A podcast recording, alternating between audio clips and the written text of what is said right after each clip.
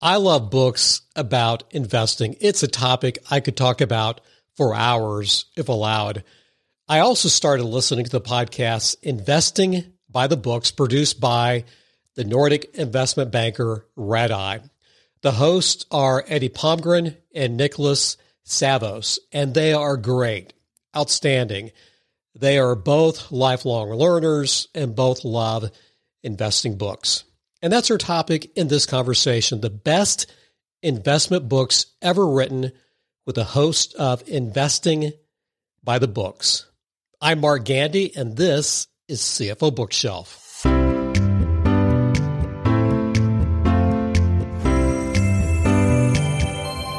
I've only done two shows where I have had on more than one person as a guest.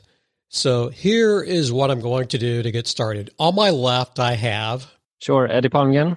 Uh, I work at Redeye. I've been an equity analyst here. I've been working with our editorial department. And uh, now I work as a client manager, working mostly with serial acquirers companies. And uh, with Niklas, we have the podcast Investing by the Books, started uh, summer of 2021. And on my right, I have. Yeah, so Niklas Sävås. Uh, I'm I'm, I'm working currently as an equity analyst here at Redeye, uh, focusing on uh, serial acquirers specifically. But I'm I'm interested in everything, uh, every, everything investing related, so to speak. So I mean, personally, I I invest in in uh, other companies as well. And uh, yeah, me and Eddie has, has, has had this podcast for a while, and it's uh, super fun. And and yeah, I, I really really love reading books and it's a it's a great forum to to speak to, with authors and, and really ask the questions that that you ask yourself when you read books. So I want to start out by just saying many years ago, a very young accounting pup was driving around with a KPMG audit team in St. Louis. And one of the green accountants started peppering the partner with investing questions because he had just read the book Wealth Without Risk by Charles Givens. Now, what surprised a very, very young accountant is what he heard back from the partner, because the partner kept saying, I don't know. I don't know. I don't know. So that's when the young man started reading investing books. And by the way, that person is me. So, so likewise, I wanted to hear how Eddie and Nicholas started reading investing books too. So I turned to my right to start with Nicholas. So I mean, for for myself, I'm I'm 33 now, and I think I read my first investing book uh, when I was around 15. It was uh, I, I, started with reading some Swedish books, um, and then I got into actually one of one of the first investing books I read was uh, The Intelligent Investor, but but then I was maybe maybe 18. Um, and then since since that time, it's been of a been a bit of a start and stop, I have to say. So in in some years I didn't read so many investing books, uh, and uh, I think in 2016 I really got off uh, reading a lot. So then I started to read like I think I read 50 books that year, and and since I've been at around 30 to 50 books every year. Um, so it's it's just um, I think life comes in between sometimes. So I mean I I started my career and and then uh, I felt that I, I, didn't have too much time reading. But but uh, since 2016, I, it's it's uh, really one of the pleasures of life for me. Can I be nosy real yes. quickly, Nicholas? Of those fit, of those 30 to, to 50 books, are maybe half investment books, a fourth? Uh, kind of what's the the mixed in the, in that? In I mean, that, it's a great question. I think it's a matter of how how do you what you view as an investing book. I think if you if you include books uh, about business in general, I think it's definitely 60, 70% of them is probably investing books.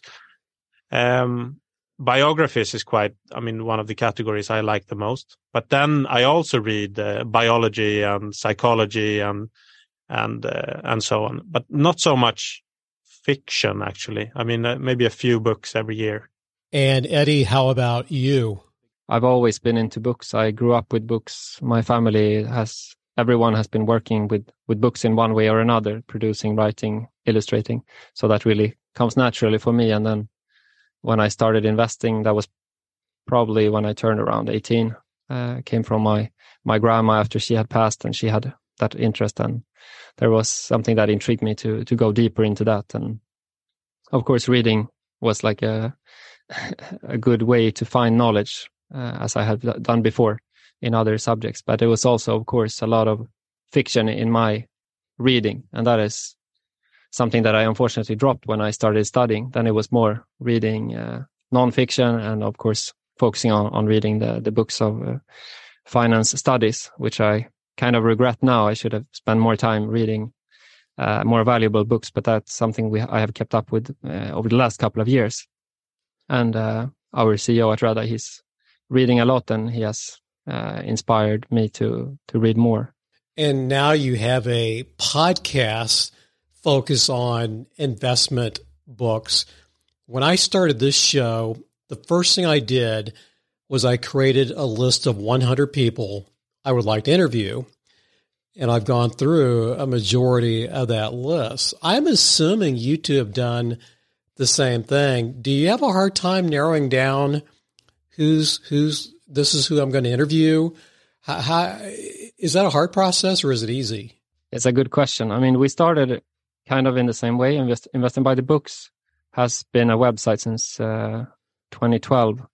I think you can correct me, Niklas. But uh, so, I mean, they have done book reviews for more than 10 years and they had some connections. So we, it was quite natural for us to start that way. And, and Niklas, you have been writing since 2017 for investingbythebooks.com. So that was uh, very good for us. But then, of course, we also started listing books, uh, both that we have read and that we were curious of reading. And I mean, we have been building this book document.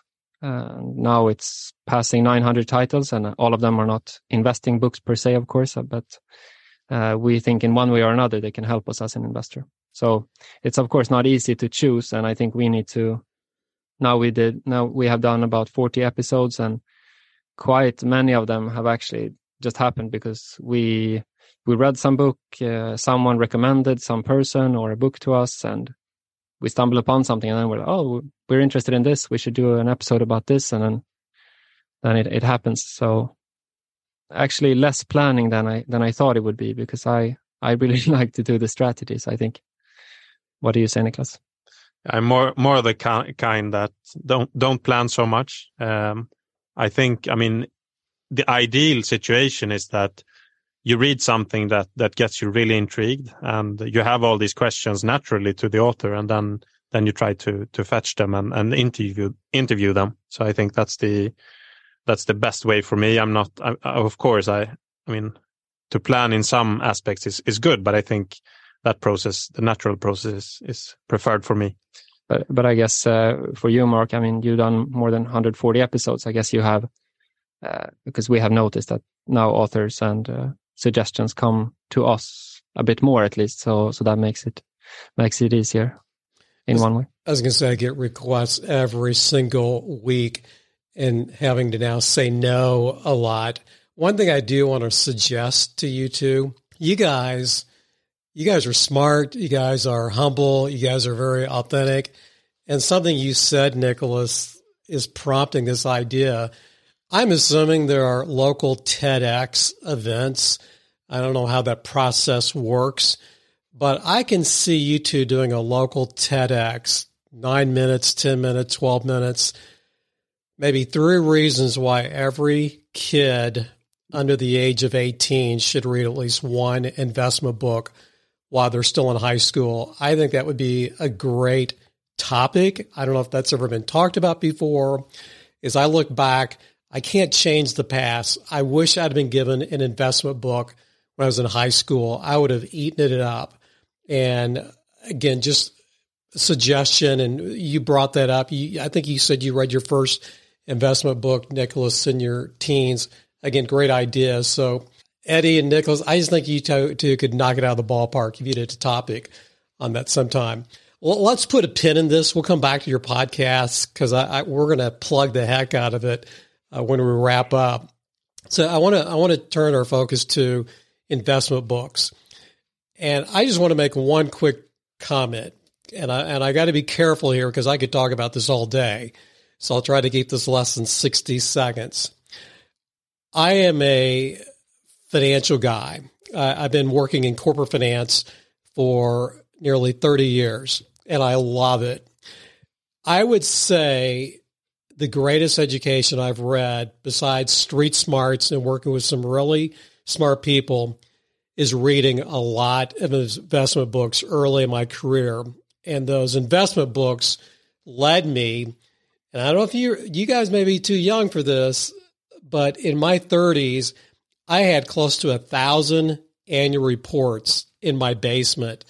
I didn't read them all, but I perused through them. And you don't you don't go through that process and not be impacted. So I just want to say the power of investment investment books can have a, a profound impact on one's professional career.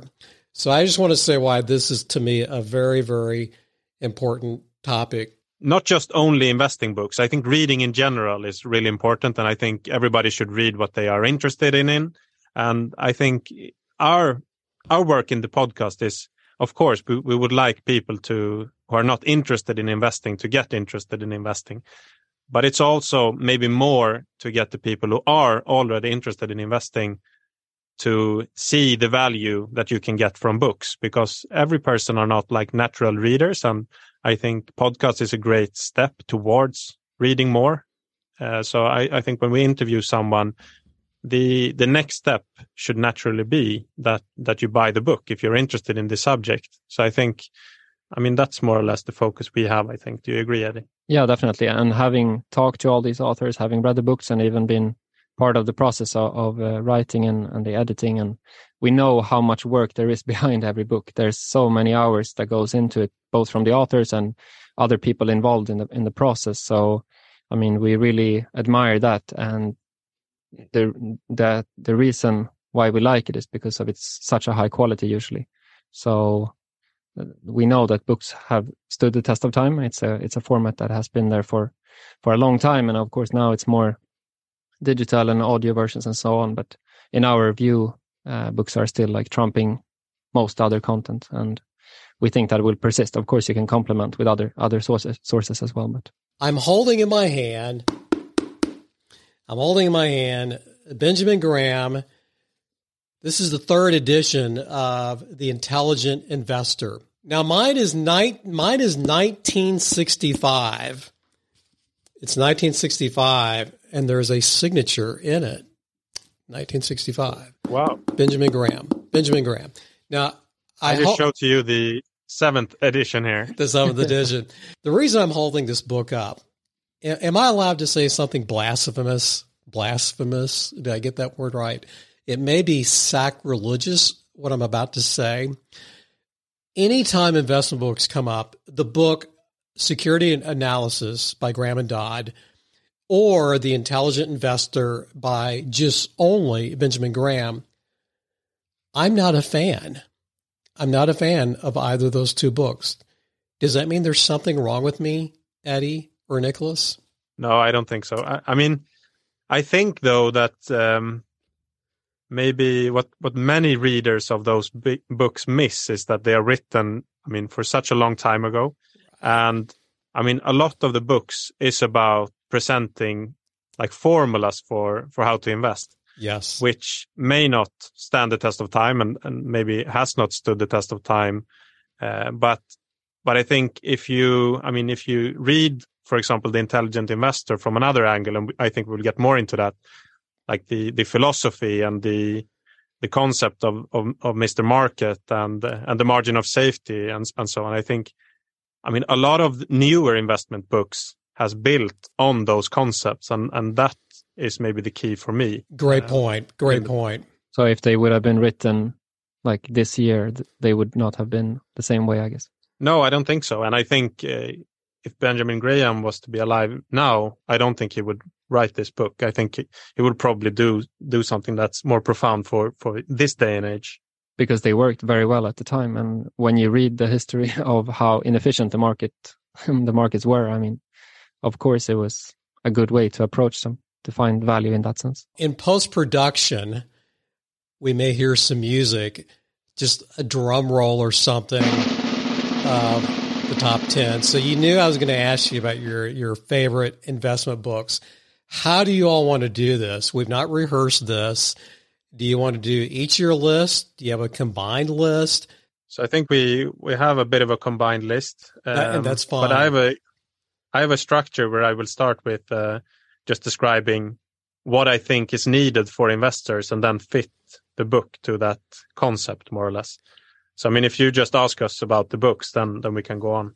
Yeah, jump right in. Okay, so I- instead of starting maybe with the with the book, I, I just want to say that uh, I mean I've been thinking about this in terms of what what's needed for an investor, and then I fit the book into that concept. So I think, I mean, if we start with the f- first first book, so I mean, many talk about investing being both an art and a science, but I think many miss that it's also a craft.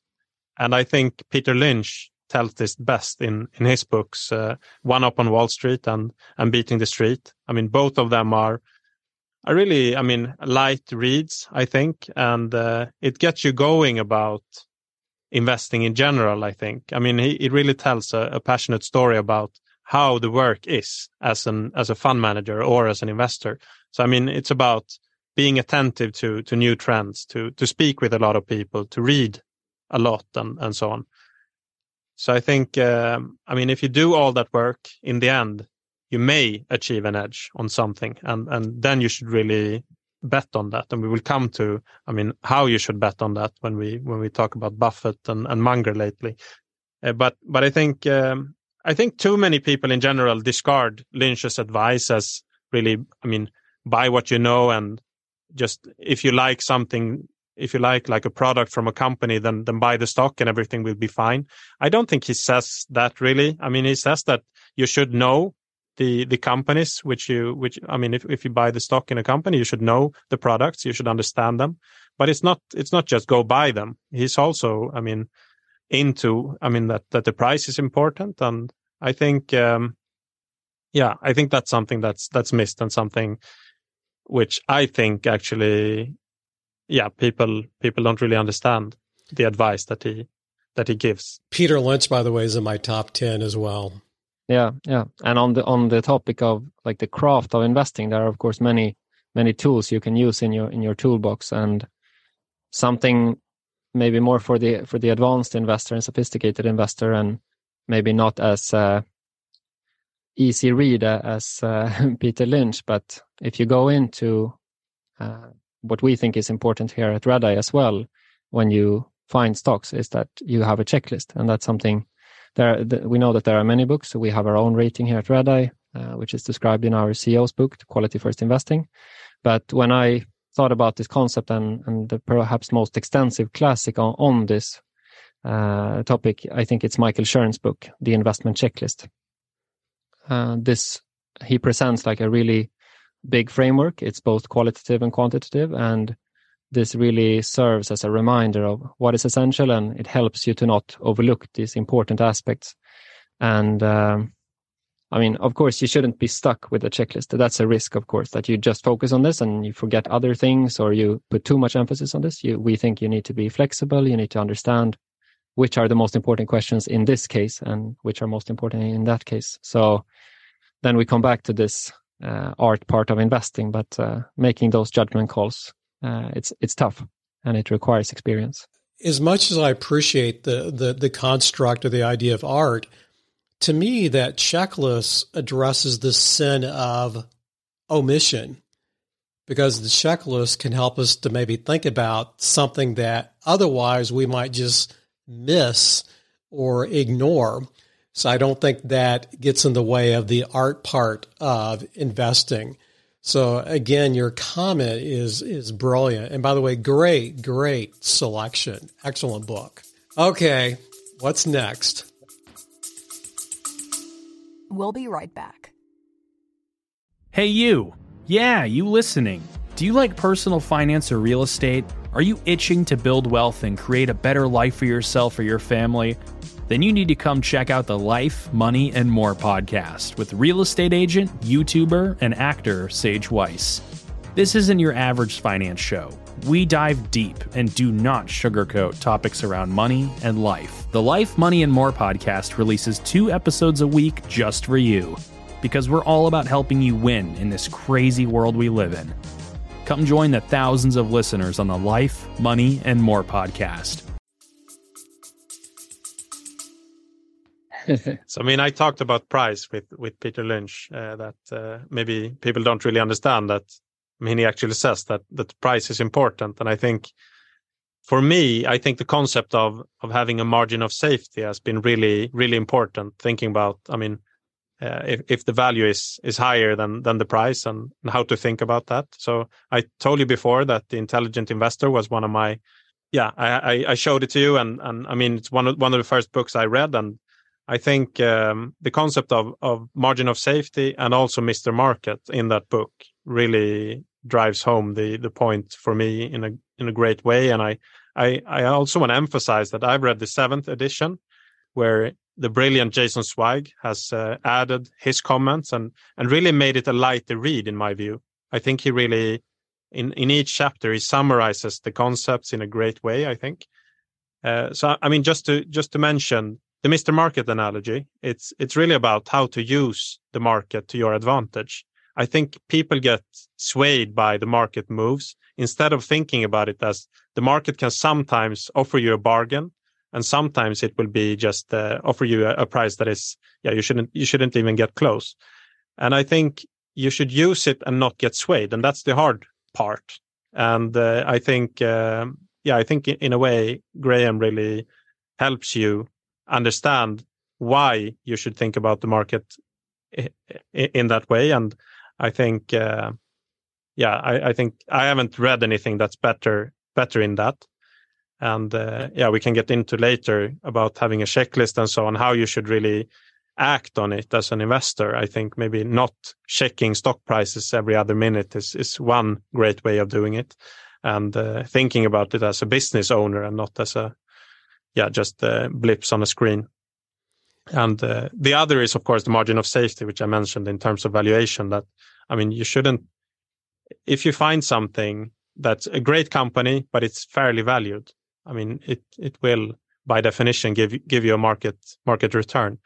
But if you if you find something that's that's really discounted, it could be because Mr. Market is Eh, is is in a bad mood that that a pessimistic mood, then uh, then you have the chance as an investor to really uh, do a do a great investment. And I think this that's what what this is all about. So I think that's what what makes it so important for me.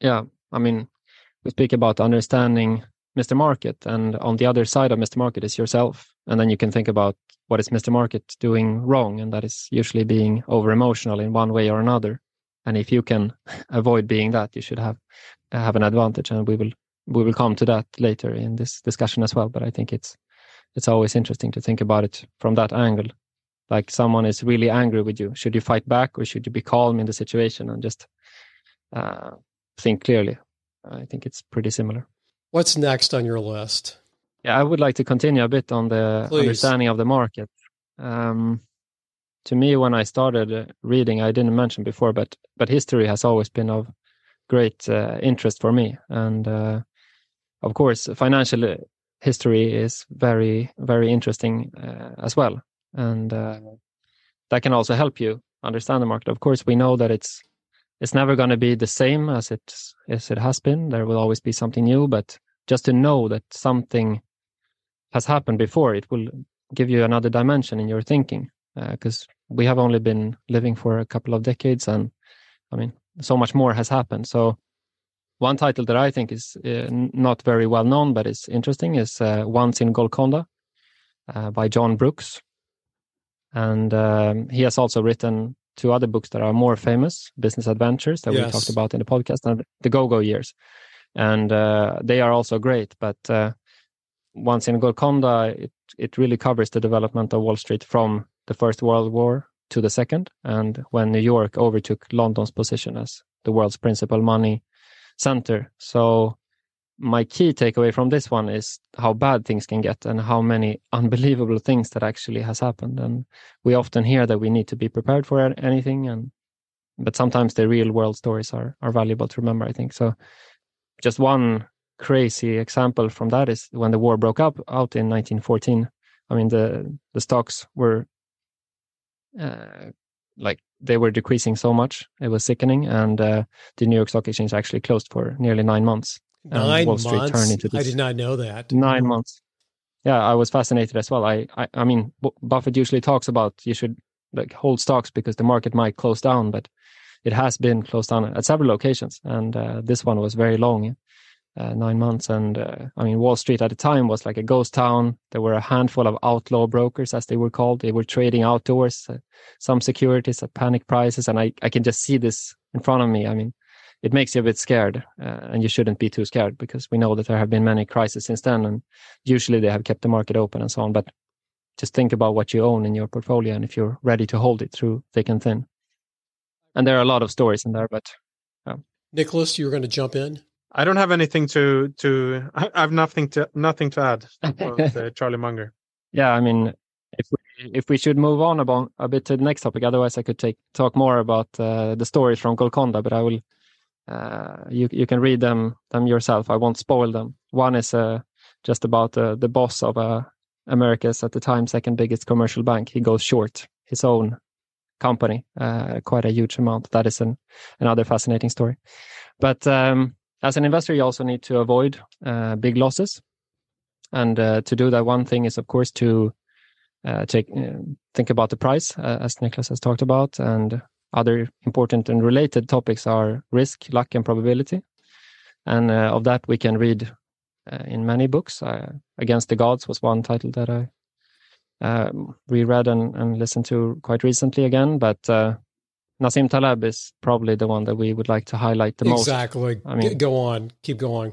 Yeah, I mean, his work is exceptional, and the the book that made it most for me was Fooled by Randomness, but it was also the the first one that I read, and the subtitle is "The Hidden Role of Chance in Life and in Markets," and I think it's a it's a good description of the book. Uh, it really talks about uh, what you need to think about, and uh, I mean, my one of my conclusions is about overconfidence. He he comes back to that quite often, and it's really this dangerous character trait that you need to avoid, and it's very very dangerous in life, but also in financial markets, and it makes you arrogant, and you're not thinking about the other views, and uh, it will it will make you put too much at stake.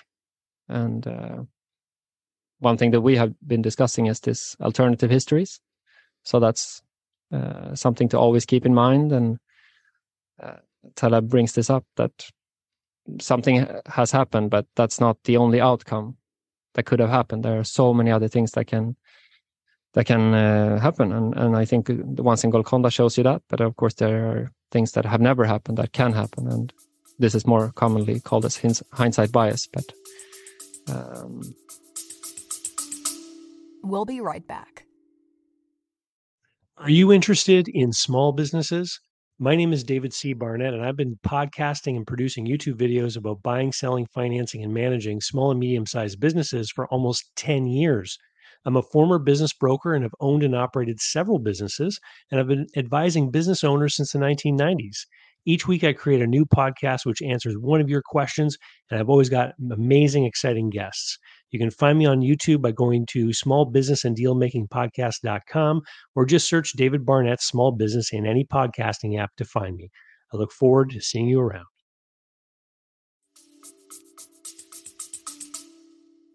Yeah, I mean, we always try to try, try to. I mean, in retrospect, say that of course that was the the way it, it was going to play out. But but as Eddie said, I mean, that's just one one part of it. Maybe the I mean, if you if you look at it, at this as a as a probability game, you will you will set different probabilities to different outcomes, and and uh, of course there will be one single outcome in the end. But I mean, first of all, it's not certain that that outcome was the most likely, uh, and uh, I mean you should have that with you all the time, and and not try to be arrogant about thinking about how why things things played out and and, and so on. Yeah, and Taleb has this extreme example of, of one person earning $10 million by playing and, and winning Russian roulette. And one person is earning $10 million from his work as a dentist. And of course, the probability of survival and, and the dependence of uh, randomness is very, very different in these two cases. Exactly. So, yeah. Focus on the process, not the outcome. That's kind of the conclusion from that. Eddie, did I hear you mention Charlie Munger a few minutes ago. I think it was Nicholas when he said he had nothing to comment. yeah, I have nothing to add. I will gift out during the holiday season. I will periodic, periodically gift out the Charlie Munger Almanac. And it's like a big, heavy coffee table book, but there's a ton of nuggets in it. Is, is that a book that you all like and recommend to others? I mean that that that's the last book that we're going to talk about today. So it's definitely on our top ten list, and uh, I think, I mean, it if if Taleb is an like, really an expert in talking about like multidisciplinary thinking and and I think if, if the concept of mental models is really one of the one of the keys I think in in in terms of having different models in your head that could explain different types of of things more or less. And uh, i think uh, taleb is is really i mean there are tons of models in from from his books that you can that that are really usable um, but i think in Poor Charlie's Almanack it's also really clear what type of of tools or models that that you that you can benefit from having in life and and as an investor and then damn right is of course a good good book on, on Munger as well and his life. Anyone who's going to talk about investment books, it's hard not to bring up Buffett. And in a way, we have been talking about Buffett on the edges because he's the one I hear a lot talking about. Now, we know where he got this, but margin of safety, Mr. Market. So I first heard those terms from him, but he'll go back and say, well, I got those from my, my, my teacher. Well, what are your favorite books on or about Buffett? Because I know you've read, I, I bet you've read easily a dozen books on Buffett. So I'm, I'm, again, I'm being nosy and curious. What are your favorites on or about Buffett? And I mean, going back to this uh, that we talked about recently on Poor Charlie's Almanack, I mean, the author Peter Kaufman has has added some material. In, I mean, from doing that book, but it's mostly the work from Munger himself in in terms of his speeches and so on. And I think that's the what I will what I will uh, talk about here is I mean you should read the Buffett shareholder letters.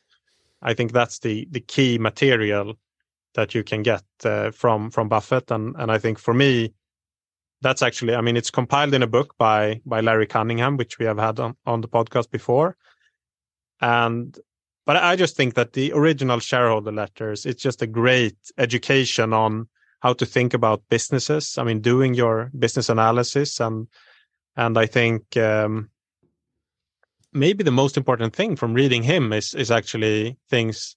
I mean, how to think about businesses that are good versus bad. So, I mean, maybe the most I, I think the most important thing is actually, I mean, how how to think about businesses to avoid, and not maybe those that that that you should uh, that you should buy.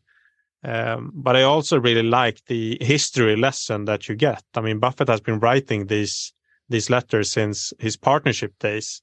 I think he, was it the end of the fifties, maybe that he that he started. I don't know exactly the the year that he started, but I think uh, maybe, maybe we will come to that later. But also in terms of, I mean, finding the great businesses, the franchise businesses that he calls them, which uh, sustainable competitive advantages and uh, yeah, he, he the examples he gives with businesses that he has looked at and bought or avoided to buy it's just uh, i think it's just the perfect education for everyone interested in investing. Yeah and then of course i mean the snowball is amazing. It's so detailed and it, i really love the engaging story uh, that alice schroeder has written. And of course i mean robert ha- robert hagstrom his his work of, of buffett is like he was the the one who really broke Buffett with the Buffett way. And uh, yeah, you also have the the making of an American capitalist. Yes, Lowenstein. Lowenstein, and but I think uh, I mean I usually that's the book that's highlighted, and I think it's a great book. But I think it's so much about uh, the situation with um, Salomon Brothers. Uh, so it's I mean it's it's really I mean, hitting you in your in, in, the head in terms of the integrity Buffett shows and so on. And I think it's a it's a great deep down into how Buffett thinks. But I I think Snowball, for example, it covers, I mean, the full history of Buffett more or less, and and the the shareholder letters cover I mean, all the professional life of of uh, Berkshire Hathaway and Buffett. So I think, I think for me, that's the better source materials. What are your thoughts, Mark? I was going to say my I am very biased toward Hagstrom. I loved uh, the Buffett way, and I think if you're a student of finance, that is a great great starting point as well. You mentioned uh, I think Roger Lowenstein. Again, phenomenal book. I, I put those those are two, you can almost flip a coin. And for me, Snowball is like it's almost like candy uh, for those of us who love reading uh, Buffett. I mean, it's it's it's it's narrative, it's story format. I mean, it's his basically a biography, and it, it's I feel like it's complete. But in terms of just learning the craft, the trade, the art, again, I'm biased toward Hagstrom. I, am a big, big fan uh, uh, of his. But every title you've mentioned, huge, huge thumbs up. Uh, one other question on your top books. If you were recommending and it may be unfair to say one book, but if you're recommending one, two, maybe even three books to someone who's new to investing and it's like they're looking for a place to start, what comes out of your mouth? Either of you two or both? I mean, to me, the most the most important thing by Howard Marks is one book that I would recommend. It's a classic, um, but I I read it quite early on, and Howard Marks has been like a legend for me, and I followed his his memos ever since. And yeah, that's one that I would recommend, but it's probably because of my bias of reading it early as well. I mean, I would start with Peter Lynch. It's easy. I mean, easy reads and it gets you. I mean, really understanding what what this is all about. I think, and then if you're interested in that, I think you you should dig down into more. I mean, other types of of sources. We're, we're interviewing you, not the other way around. But can I answer so I can hear your opinions, your feedback? Yeah, of course. I have so I have three books, so I couldn't narrow it down to one because I have three adult children. It's somewhat fresh in my mind. It wasn't too long ago. All three of them were in high school. All three kids, two boys and a girl, they have all read Millionaire Teacher by Andrew Hallam phenomenal story, outstanding story, feel good story. School teacher who becomes a millionaire. Uh, him and his wife then go to New Zealand to do work because he's able to. He saved that million dollars through his first 10 or so years in teaching. And and I just think it's a great starting point. The reason I like that book as a starting point is because he gets into a topic I've never heard Peter Lynch get into, and that's the whole concept of allocation. Yes, he's into index funds versus individual stocks, but the whole concept of, of allocation, I think, is he it's explained to where a five year old can understand it, and that would be someone like me with a pea sized brain. So that that's on my short list. Uh, obviously, one up on, uh, or excuse me, yeah, one up on Wall Street by Peter Lynch. That was one of the first books I read. And I like the way you worded that earlier, Niklas. It's just easy to understand. And I don't think it's overly simplistic, but it's like, oh, I get this and I can do this on my, I can invest in individual stocks. But the other book I highly recommend, and I can almost say this could be first, and that would be The Little Book That Builds Wealth by Pat Dorsey. And I think Pat wrote that when he was with Morningstar. It's not that thick, and he is a big uh, disciple and acolyte of Buffett. And, and he brings up moats, margin of safety, uh, durable competitive advantage. So those are my three. Am I off the mark? Am I in the ballpark? Thoughts agree.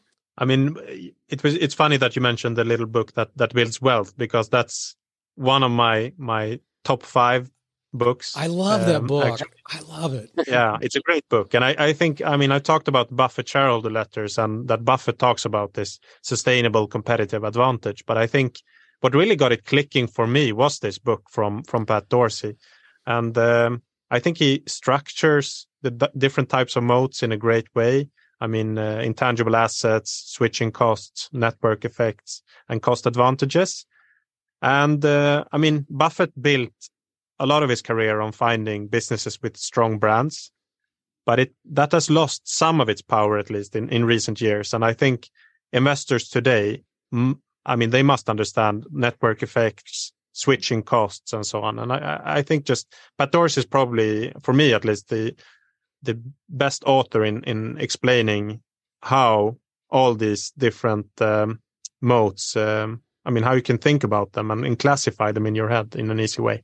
I recently, when I say recently, it's been a year. I interviewed Guy Spier Uh, again, just one of the most delightful human beings you'll you'll ever meet. I have a deep affection for him. We talked for almost three hours. It's like guy, you're famous, you're busy, you can't spend three hours with me. Uh, but he did. And even we spent about 30 minutes in the green room just, just jamming out on books. And I don't think this came up in the interview. It's not, it's at least not on the recorded interview. We, we did two shows out of it. I was just curious. I, I held up a book. Of course, you can't, you can see this, but if you're listening to the podcast, you can. I held up this book, and it's by the National Association of Investors Corporation, NAIC. And basically, their charter is teaching investment for investment clubs. But they wrote this little book called The Investor's Manual. It's out of print. And I, I went through this about 10 times, and I kid you not went through it, and it's one of the best books on investment education I've ever been through. Someone needs to write a book like this little manual for individual investors. Have you all come across this book by the NAIC? By the way, when I ask a guy that question, he picks up his book and he shows me his copy. I was shocked. I thought I thought I was the only one who had this book. Have y'all heard of it? I'm not familiar with it. Are you, Niklas? No. When is it from?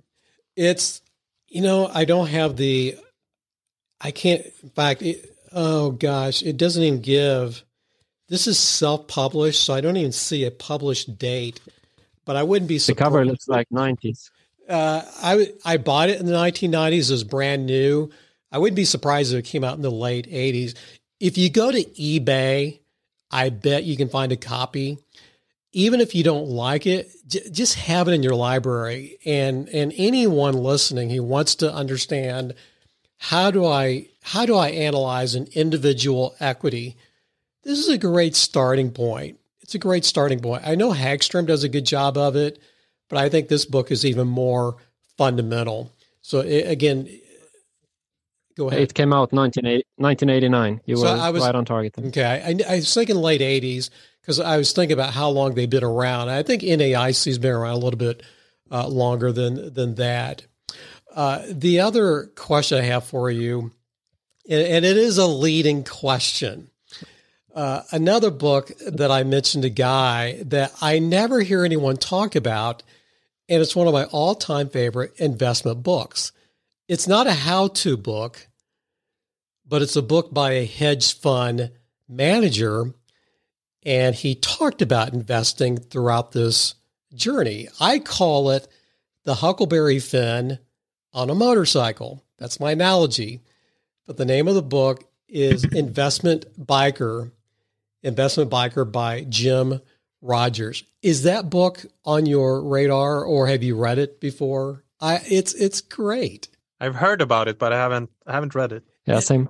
It's a fun read. Now, it was written back in the 1990s, but I, I don't. I think it has a long shelf life. I, I don't think timing has anything to do with it. But uh, him and his girlfriend at the time they started out in Dublin, and they they drove on their uh, I think is it BMW motorcycles.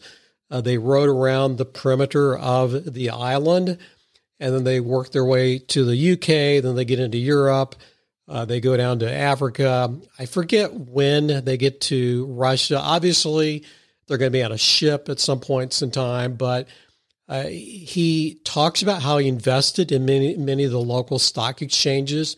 So there are some nuggets and gems throughout the book. but it's also just a fun read. And so I think anyone who reads investment books at some point read that book. And by the way, Guy's read it too. So people who love Guy's work uh, with the the uh, the education of a value investor, he kind of validates the the title too. So j- just wanted to throw that out there. Yeah, because I guess he was looking for quality businesses all around the world. Yes, but I would think the main thing is he wanted to have a good time. He wanted to see the world, and he thought, "Oh, I guess I better write about this." And I'm so glad uh, he did. He went on a similar trip a few years later. I actually started reading his second book, and then I quit. I just thought, no, you, you, you could stop at the first book. Don't don't don't don't do a do over. I think he invested just because you know he had the he, he he carried a money belt with him the whole time. And so again, he'd go to every local exchange and buy, but he really didn't get into individual businesses. Uh, he did talk about each country. Uh, he he spent a little bit of time talking about the history of some of these these nations he, he traveled to, and I, thought that economics talk uh, some of these travels excellent, just just excellent. I, I apologize we got off on a tangent, but I, I was curious that that book uh, was on your all's your all's radar. Yeah, it's interesting. And to continue on the track of the little book that builds wealth, I mean, we we talked about finding really good companies that can survive for a long time. And uh, when I was hearing about this uh, bike journey, then I thought instantly, okay, then you could find some some good companies during that trip. But of course, you can also travel just for for leisure. But uh, I think it's good to always have that in mind wh- wherever you go. I mean, it comes back to the Peter Lynch approach. You just like have you keep your eyes open. You see a car driving by with a some company logo. Oh, what is that? And it's part of this group. And what is that? And you're this curiosity, and you someone serves you a good, uh, like a good product or anything, and you you're curious to find that out. And one book that I would highlight in, in this regard of finding quality businesses, it's called Quality Investing. It's written by Lawrence Cunningham and team from AKO Capital. I think that really helped me to understand like what a great business is and what I like about the book is that they bring up so many examples. It's uh, it makes it so much more tangible for me when I read it. Okay, there's an example of a company, and some of them I already knew, like Handelsbanken here in Sweden, uh, very successful bank for for many many many years. And one case that I still think about is Geberit, uh, the Swiss producer of, of sanitary products and systems, and they like every time I see one of their toilets or anything, I think about, oh yeah, this this company has been around for like more than hundred years, and they have been really, uh, really successful. And when you find those kind of companies, uh, usually they can be in it for a very long time. And uh, since they make products of high quality, I mean, they become trusted partners and they often get a good reputation among the customers. And with that, they get a strong brand and that enables them to charge a high premium for their products. And, and the people in the business, they usually think about the quality and that makes them long term because if you do something good you want it to last for a long time. So all of this really resonates well with me like from a personal point of view because um, yeah i've always thought that relationships are built on, on trust and, and care. And yeah in, in the beginning i mean when you read like michael lewis all of his great books you you become you can become a bit skeptic to, to this world. What what are all this financial world? Everyone is just like super short term focused greedy people and tricking people into buying something they don't even want. And yeah so i think quality investing really proved for me that there was this un- other way and a very honorable way to do business and to hold on to those companies is something that can be very good for your portfolio as well. We'll be right back have you ever heard a new digital trend and thought to yourself, okay, does this really matter? Asking the right questions helps you cut through the noise and get down to what matters most.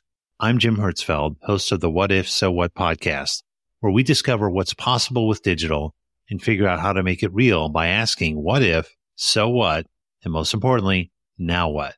Subscribe and listen, and together we can turn big ideas into tangible actions so you can get shit done.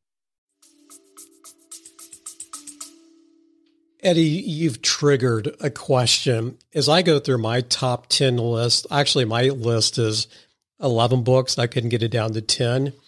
As I look at my list, there's a topic that's missing. And I want to know if it's a topic that is in your list. So I have a deep finance background, I have an accounting background. And so I just take it for granted. Why do I need any books on how to read financial statements? And by the way, I'm very, very critical of books like that. I find most books boring, uh, they're very academic, and they put me to sleep. Do you have any books on your list on financial statement analysis, how to read financials? Uh, I know one book, uh, Financial Shenanigans. Uh, there's one book, uh, I don't know if it's that book that addresses the quality of earnings, which, by the way, is trademarked. But do you have any books that were financial statement analysis, presentation, or reading of is on your list? And should it be? I mean, one of the early books I read was the interpretation of financial statements by Graham, actually. So it's, uh, I mean, a long time ago, and uh, I mean, business has changed since then, but I think a lot of that is still relevant. And it's a short book. It's like I think it's around 100 pages. I think that's a great way to to start. But then I, apart from that, I mean, for me, it's more or less uh, learning by doing. That uh, I mean, you when you when you read financial statements and I mean, really go go through the the details and the notes and so on. I mean, you you I, I think you you learn it maybe the best way uh, by actually doing it. I work with a lot of CEOs. I work with CEOs every day, and most of them are what I call rapid growth, high growth CEOs. The book I recommend to them, if they're struggling with financial statements, even though we'll walk through them on a regular basis, it's like if you want to learn more, read Mary Buffett's book. Mary Buffett book is the interpretation of financial statements. And each chapter is like two pages, three pages. So if you want to understand accruals, there's a little chapter on it. Prepage or deferred charges, there's a little chapter on it. So everything that you might see in a financial report is going to be in that little book. It's readable, digestible, accessible. It's not it's not overly academic.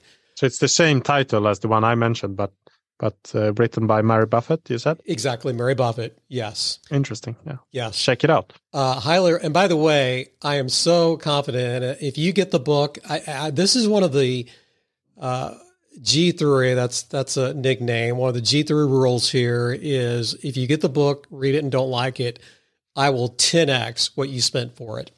So, and, and, and we'll convert it into US dollars. So you will email me and say, Mark, I hated this book I will 10x you through some. We'll figure out how to do that on PayPal or Venmo or whatever. I just want to throw out a couple of a couple of ideas. There's what's now called, if you go to Investopedia, you'll find a concept called the Bill Ackman paradox. And what the Bill Ackman paradox is, is that you can be so committed to an idea where you think you're right it turns out you're wrong. My point being is that experts are not always right. And so due diligence is really important for all of us in this conversation about investment books. Yeah, I mean, I, I, I agree. I think all of us, I mean, even experts, all of us are humans. So, I mean, all of us have these biases that are rooted in our psyche, psyche. And I think that's that's no different with uh, people such as such as Bill Ackman. So I think I think having an understanding of that that uh, I mean none of us are superhumans and and I mean we we're all uh, uh, susceptible to to these biases. I think is is really key. The other idea I want to bring up is it's it's recent, and again I just want to get your take on it because you work in this industry. Uh, this happened within the last couple of years, uh, post pandemic. When I say post pandemic, this happened in the year 2020. So I guess you could say during the pandemic. I get really close to a lot of the CEOs I work with. It's just the nature of the work. I mean, we talk about everything. We don't just talk about business. And and this one client, he he happens to he's a reader. He loves the show and I was talking about investing books, and he's really gotten into investing.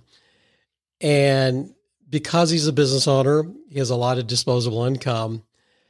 He made some large investments in 2020, and I saw where this is going because I had a really good year in 20. Well, what idiot!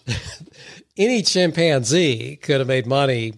Uh, I want to say after if you made some big investments in maybe May, June, any chimpanzee could have made a lot of money. Well, guess what? His capital gains right after 2020 were close to $1 million. And I was so angry. I was so angry because when I was a lot younger, two of my first trades, I made good money. I, I don't mind saying it's been, I think the statute of limitations are over I made a lot of money on Dick's Sporting Goods. I made a lot of money on Patterson Dental because I did my homework. I did a ton of homework. And there's even some sub stories to those two investments some 20 years ago. And the problem is, is when you make money in your first or second trades, you think you're invincible. Can you, I know we don't have a lot of time left. Can you expand on that concept just a little bit? Because one of my maxims is you'll probably make money in your first trade, but beware. Yeah, definitely. I think so. I mean, the the earlier you lose money, I think it's better, of course. And I think it's related to, I mean, what Eddie spoke about before with uh, Taleb. That, I mean, many in this industry are are really overconfident, and I mean, what Taleb mentions in my favorite Taleb book, which is the Black Swan, is that, yeah. I mean, it's like. Um, you you think you know what you're doing until you get wiped out and i mean you i mean in this industry if you're reckless if you're over, overconfident you may end up with with zero on your account and that's just i mean the the nature of this business is actually to stay alive i think so i think that's the first rule I mean, don't lose money. And the second rule is is also don't lose money. Yeah, and that's something both Taleb and, of course, uh, Howard Marks and, and many others have touched upon the, the part, and Mo, Mauboussin, not least, I mean, to differentiate between skill and luck in this very, very, very competitive environment. It's, of course, a lot of, of skill involved, uh, skill involved, but of course, a lot of luck. And if you don't think about that, then yeah, I think that uh, everything that is going well is because of you, and uh, when it goes against you, it's bad luck. That then you won't be uh, an investor for very long. I think. I hope I'm not being self-serving. Can I bring up one more book, please? Sure. We talked about books to give to someone who's new to investing. This book is not in my top 10 because it's dense reading, but it is rich. It's foundational. It's a book of wisdom. The name of the book is A Random Walk Down Wall Street. Is that also a book that's high on your lists, either of you? I think it's a great book. I read it uh, twice, I think. Um, it's not on my top 10, but it's not uh, it's not far off. I believe you have two more books, right? Yeah, I mean, we talked about business, we talked about valuations, we talked about randomness and luck and and many aspects. We we still haven't talked that much about the people aspect. And one book that is definitely on the top ten and that we have covered in the podcast is William Thorndike's The Outsiders. And I mean, how can it not matter? That's that's my question. What are the incentives of these people that are running the show? How do they treat their employees, their customers, their suppliers, and uh, maybe most importantly, how do they allocate the capital of the company? So thinking about which people are at the helm, I mean that's that's very important in, in my in my view at least. And uh, then the Outsiders of William Thorndike is definitely one of the best books uh, of that. I think he has talked to and uh, interviewed everyone around these eight top CEOs that he he has he is considering as outsiders. They are doing things uh, not in the conventional way, so to say. Can, can I just say that if I were to recommend, if someone's never read a business book, I'd say read this book, The Outsiders. It is exceptional. Uh, by the way, we mentioned Bill Ackman. He he loves this book. But were, were you going to say something about The Outsiders, Niklas, as well? We'll be right back. You may know that you can achieve success by finding someone performing at the level you want to and just do what they're doing. What if you want to get into business and create real wealth for yourself and your family? A franchise might be exactly right for you. Listen to the Franchise You podcast, where every episode has a different franchise success story, with each person sharing their unique personal history and valuable business practices. Who knows? You might discover your pathway to success on our next episode of Franchise You. No, it's one of my favorites as well, and I think, uh, I mean, I think many businesses would benefit from, I mean, having a leader with that approach to really, I mean, that really focuses always on creating shareholder value and, I mean, uh, not on building an empire, but actually every every decision they take should be focused on on uh, grabbing the the most long term value as possible for the business. And I think, uh, I mean, even though Thorndike wrote this book, I don't think that's appreciated enough in the industry. Yeah, and many investors they focus too much on on the products or on the new technology of the new market that's going to blow everything away. But eh, if they are not going to do anything good with the money, if they get any money, I mean, then it doesn't matter. So capital allocation is a bit underrated in that sense. And then you have one more book left, right? Yeah, and this is the favorite. I mentioned it before. it's the Poor Charlie's Almanack.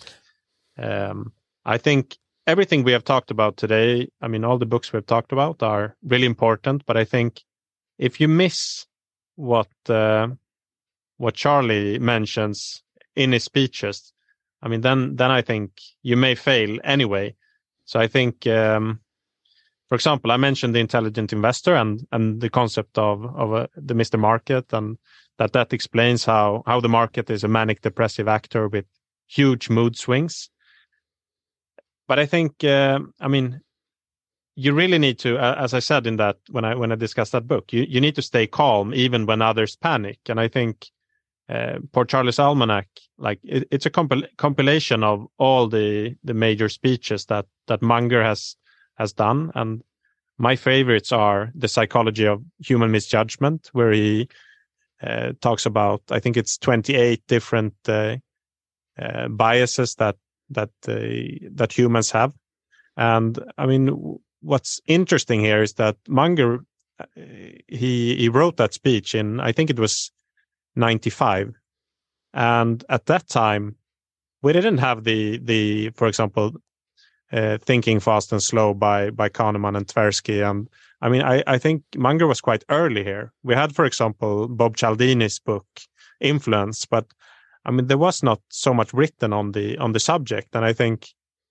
usually we hear that practitioners are the ones really coming up with things and then we have theoret i mean theoretics uh, actually writing about them and i think this is just what has happened here that that munger really thought about all these concepts and and uh, wrote a speech about it and i mean he he he said that for example cialdini influenced him in in in writing that speech and and gave him a few new ideas on on on biases but actually came up with a lot himself. I mean, really being curious about people and, and businesses and so on. So I think that's a key. And then the speeches on um, on worldly wisdom is also, I mean, really one of the best speeches I've I've ever I've ever read. And I think to have this, I mean, this is one piece of our podcast also that I mean, we want to highlight the benefits of having uh, a multidisciplinary thing thinking in in uh, in everything you do. I mean, to to become a better investor, but as well a better person. So I think reading books uh, on other subjects may lead you to to come up with uh, I mean new innovative ideas on on how to think about things in in investing and life. And in the podcast, investing by the books that we have, I mean, we have tried to have titles that are about, for example, mentorship, we talked about history, entrepreneurship, psychology, even spiritualism. We talked about wealth, health, and uh, also one book on forecasting. And mm, some of those we realized when, when we speak to an author that is an expert in, in their field, uh, but they know nothing about investing, that can be a bit tricky because it's hard to make the connection. I mean, we can make the connection, and hopefully the listeners can make the connections. Uh, but it's usually better for us to speak with an investor who really likes such a book uh, on a different topic because then we can have a, a, discussion about our field of application so to say Let's talk about your podcast. I wrote down the next five shows I'm going to listen to. They're not in sequential order, they're kind of all over the place. And you're going to tell me, did I pick five good ones? I've already listened to several shows, but here's what's coming up next. Derek, is it Lidow? Lido, the entrepreneur? Lido, I think. Yeah. That's actually the next one, and I may be listening to it as early as tomorrow. Uh, of course, I consider Adam Mead a friend. Uh, we had him on, I think, the month his book came out, uh, The Complete Financial History of Berkshire Hathaway. I'll be curious to know the angle that you all took uh, with that conversation. Uh, that is a book that will be here forever, and I hope he will continue to update that book. Uh, the five keys. if you listen to to the episode, he might give you some clues about when the next update comes out. Got it. And by the way, just I, I like Adam, and it may be through Adam that I heard about uh, you two because I follow him on on Twitter. Uh, Dennis Jean Jacques, if I said that correctly, is it Jacques or Jacques? How, what's the French pronunciation of J? Jean Jacques, I think. Okay, the five keys to investing. I'm going to listen to that third, and then Patrick Whalen, if I got that right, on business adventures, which we've talked about. And then I am going to be hunting down Christopher Mayer. Uh, I really do. Uh, his 100 Baggers is on my top 10 list. And I read it, uh, I think I read it bef- right before I read The Education of a Value Investor. So I, I want to listen to, to him because I do want to get him on the show uh, in 2023. So those are my next five. Did did I pick five good shows? In our view, any show you pick would be a good good match. But I think those five are definitely great. we are not biased at all. I had to ask that. I, I, I had to ask. Just I want to hear the response. Um, but it, it's hard when we don't know which one you listen to. But. The, I mean, I mean to be to be to be really frank here, and and uh, I mean it's about it's the same concept on on how you recommend books to people i think sometimes you're in need to read a certain book. I mean maybe your curiosity is is really on that or yeah usually it's curiosity i think. But if also i think in my view maybe not in in an investing sense but going a bit broader in life sense for me books can be like a sort of medicine as well. If you if you need something if i mean instead of going to a psychologist you can read a book for example. That helps for me if if if i have any prob- problem in life or or so on. I mean to read philosophy for example. So I, I think the same in a way goes for i mean how to pick investing books that if you feel that you miss one tool in your toolbox then then try to try to find a book that could help you with that so i think it in my view, the same goes for podcast. If you should really get something from a podcast, listen to to a podcast that that you think could help you at that time. So, um, I mean, I would recommend that you probably read a bit on on uh, the different uh, guests we have. What what uh, what are they about, and is there something clicking there, and then choose the the shows from that.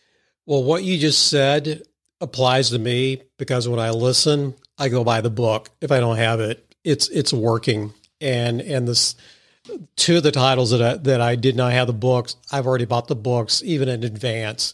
So you guys are stroking my intellectual curiosity, although it's feeble, but it's it's working. And again, I love the show. I like your approach, the way you do. It. I think both you two are great interviewers, and I think you're both you you two are so passionately curious which is what what to me is kind of one of the the secret sauces uh, of the show. So again, I really like it, and I'm assuming it's on every platform: Spotify, Apple, and like a gazillion others. Correct? Correct. Yes, even Amazon. Yes, and, and Amazon. Uh, and I've even been starting to listen to more shows through Audible since I have a, an account through them. And I haven't checked to see if your show is available on, on Audible. Most hosting services automatically will send it to a lot of these platforms that we don't even know about. So I need to check to see if yours is on on on Audible, and I bet it is. It is. Yeah, it is on Audible, but you kind of have to apply yourself to get it into the Audible platform. Got so it. it's not that is not automatic. I think. Uh, and again, the website is is Yeah, the, it's there is also investingbythebooks.com, but maybe you want to say a few words about Niklas. I mean, we mentioned the the website already, but Yeah, I mean we're we're doing this partly in cooperation with investingbythebooks.com, where I started writing in 2017, as Eddie mentioned before. Uh, but as actually for the podcast, the the site is um, is uh, redeye.se, and then we have a link to to the podcast on the website. do you want to mention anything about Redeye? I can say a few words. I mean, Redeye is a Swedish investment bank. Uh, we have been operating since 1999. We're based here in, in Stockholm, and we are focusing on Nordic companies in, in tech and life science primarily. And then we are targeting a, a global audience of investors because we think that the Nordic region has been really uh, entrepreneurial and innovative when it comes to both technology and uh, life sciences. So there are many interesting companies here. There are many smaller companies and, and we think that we are already seeing that there is a lot of international interest for for these type of businesses. We are about 80 employees here uh, at the headquarter, and we have a full range uh, service with all kinds of uh, company. We're doing many company transactions, and we have uh, our advisory part also doing uh, equity capital markets, for example, and we we have our analyst department with about 30 analysts, of which uh, Niklas is one. And what do you do there? Yes, I'm a client manager, and so I I'm in contact with companies uh, that wants to have our research coverage, and uh, also do events here and uh, any other type of service that companies are interested in. But mostly, I'm focusing on the podcast, so I'm uh, doing that with Niklas on pretty much half of my time. And you need to tell them thank you very much for letting me steal some of your all's time. I believe it's the afternoon hours where you are, but please tell them thank you. Yeah, thank you so much, Mark, for having us on the podcast. It's been great fun talking about uh, investing in all kinds of aspects, and we love books, so this has been very pleasurable. Thank you so much, Mark. It was really fun.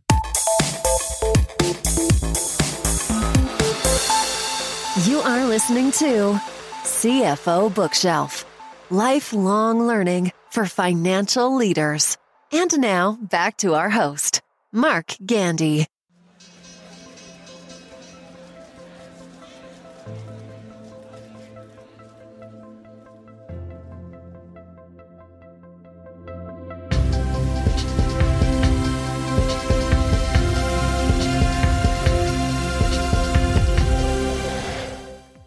Welcome to Investing by the Books podcast by Redeye. I'm Eddie Palmgren, your host. And with me in the studio, I have Niklas Sävås. That is the intro to episode number one of Investing by the Books. My recommendation to getting started with this show go to investingbythebooks.com. There is a link in the navigation area to podcasts. You'll click it. When you do that, scroll to the bottom of the page and click on show number zero. It's an introduction to the show. The link to the episode will take you to redeye.se's site, and they have a video of Eddie and Nicholas being interviewed. It is great. Then listen to the first episode, which is an interview with Sean Iddings, author of Intelligent Fanatics Project, and that's another investing book I love. Then you can start picking the shows you want to listen to next, and that's exactly what I've done. And then I'll eventually be listening to the rest. Something tells me this is only part one of a continuing conversation. Again, Eddie and Nicholas, thank you very much. If you liked this conversation, please, please, please provide a rating as this can influence others before they start listening to a show for the first time. We need to call this a wrap. I'm Mark Gandy for CFO Bookshelf.